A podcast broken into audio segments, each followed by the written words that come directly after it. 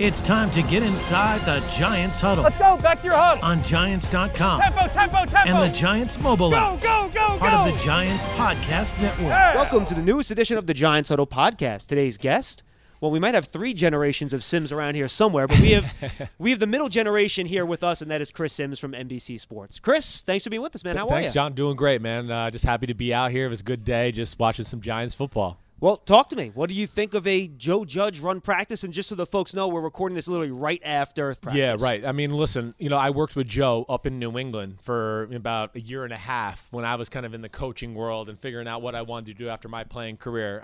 I'm not surprised with what I saw in practice today.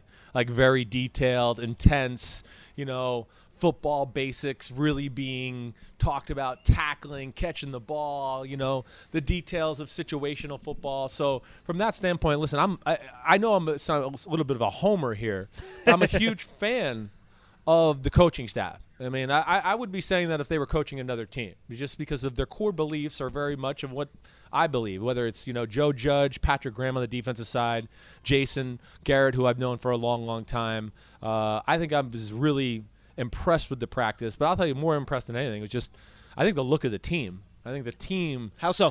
I, it stands out physically to me. You know, first thing I always stand out and go on a field is just go. Let me just see the pure size of the football team. The Giants are one of those teams that are going to walk off buses and people are going to go, "Damn, they're big. Holy crap! Look at this offensive line. Holy crap! Look at this defensive line." Uh, so that's you know old school Giants team building, New England Bill Belichick type of football. Uh, I was impressed with what I saw there, and of course, I think the skill guys are very underrated as well.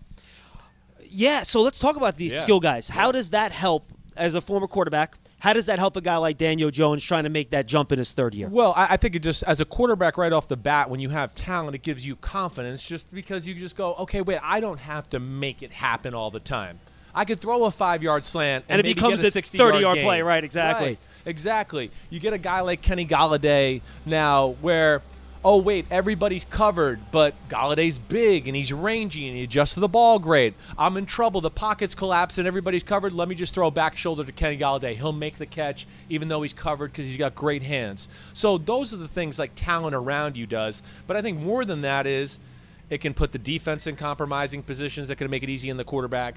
And most importantly, I think, is it emboldens the offensive coordinator to do a lot more. And I think that's where between Danny Dimes and I think his continual improvement and Jason Garrett having some more toys to play with, it's where the offense I think can make big jump. and the offensive line too, right? You mentioned they're big, but they're very young. Very So, young. Talk about how you, as a quarterback, watch an offensive line develop in front of you, and how their development can help somebody play the position. Yeah, right. Well, you know, I think the the big thing is with with the offensive line, you know, you just want a group that you know loves playing, is in it together, they can communicate. They're in it mentally, right? Eh, definitely, because that's part of you know the game. So much, there's so much as you know, communication of the line of scrimmage between the quarterback and the center, and the other four offensive linemen on you know two on each side. So everybody's gonna be on the same page that way, and really, you know, against the offensive line, as you know too, is just once they kind of find their communication and comfort level, and then also within the system, and they can start to play physical and move people around.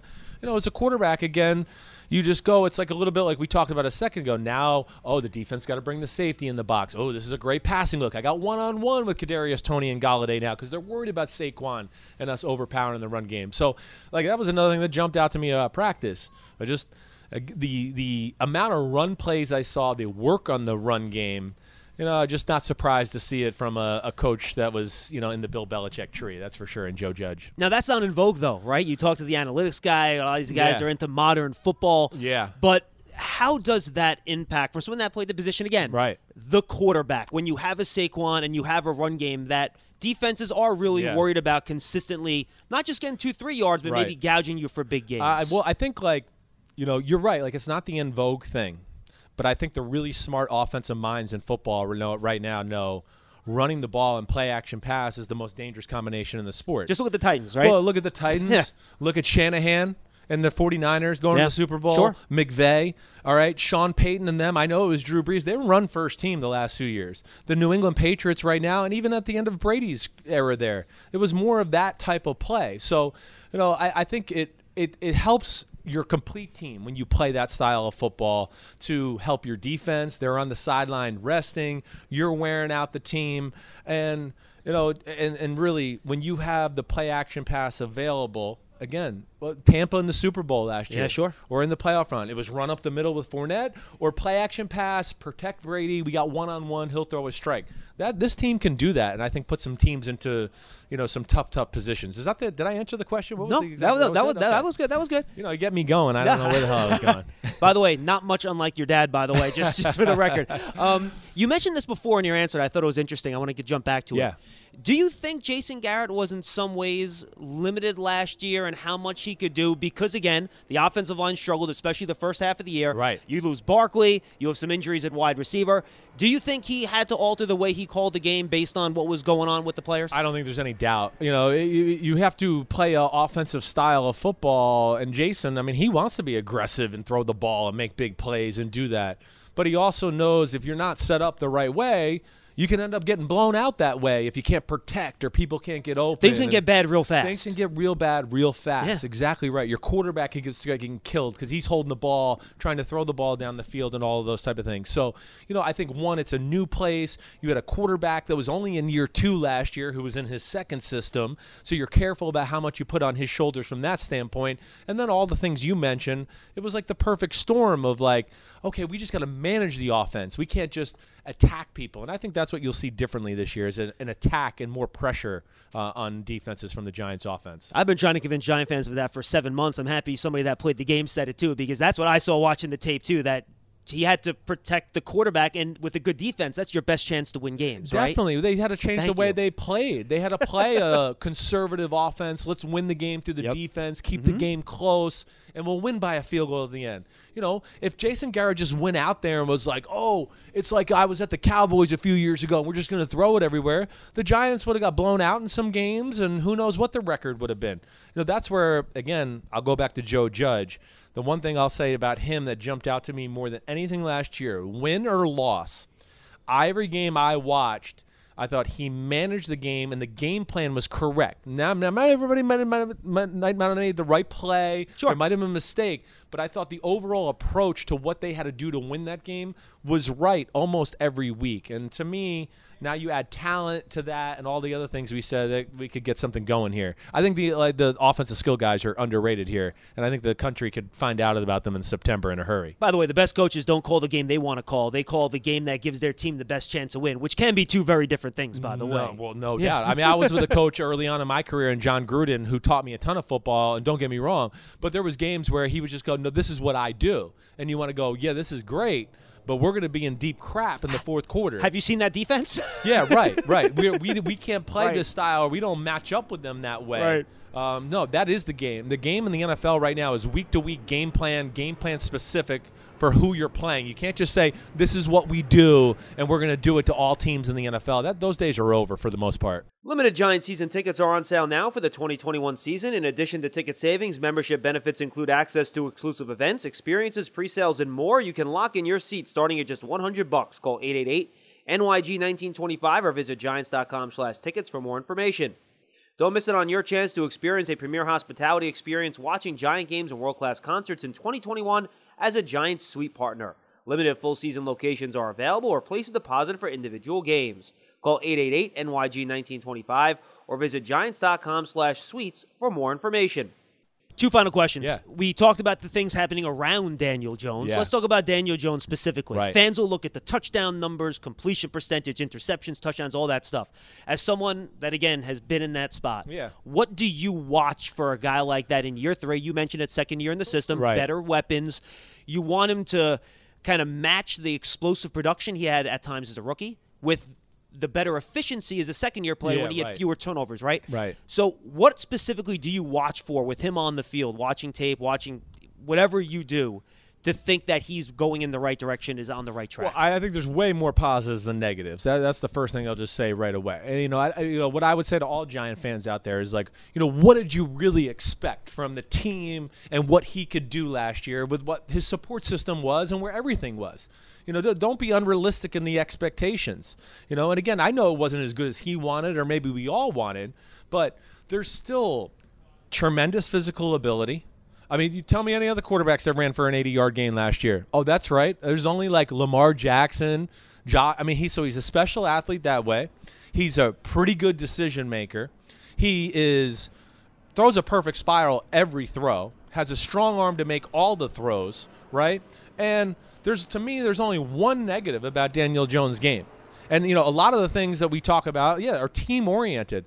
The only thing I'll say, and I don't even think this is that bad of a thing, is of course him holding the ball in the pocket. It's the only negative. It's the only thing I look at to go, if he can change that, he has the ability to be a big time quarterback. You know, again, the NFL right now, and what I say it's a positive in a lot of it, he's trying to do right. And it shows you he's fearless in the pocket, which is another positive thing.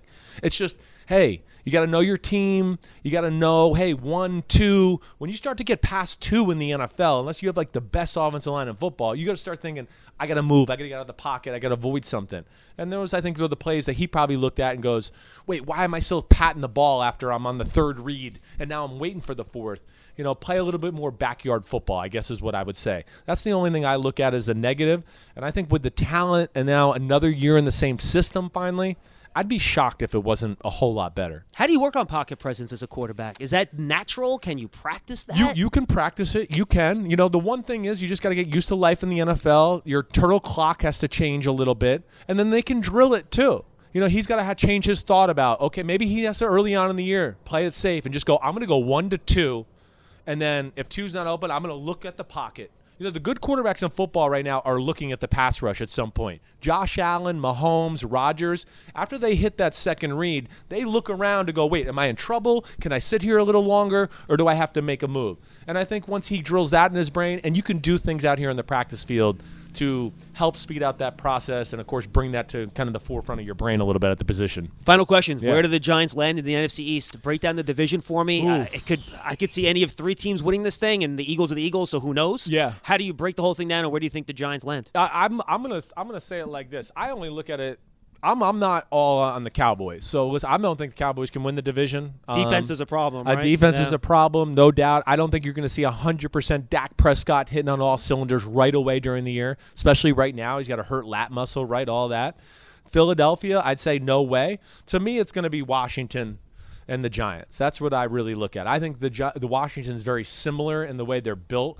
Big, awesome defensive line, pretty good O line, better skill position guys in Washington. They realize with Curtis Samuel and Terry McLaurin now to go along with Gibson and running back. Where I go, that's to me where I think it's going to come down to. You know, hey, let's, let's see. The NFC East is playing the AFC West this year, right? Yeah. AFC West, and So- they're playing the NFC South too. Uh, Not oh, easy. Yeah, okay. So it's that's it's going to be tough. There's no doubt about it. But I think the Giants have a lot of the core traits and things you need to be a playoff football team. The one thing I'll say after seeing today, and I know I'm sorry, talking too long, No, go ahead. You're fine. just there is there's no team with this offense and defensive line that the Giants aren't going to say. Wait, we can match up with them, or they're they're they're not going to have any game. They're going to go well. We're we're going to be overwhelmed up front.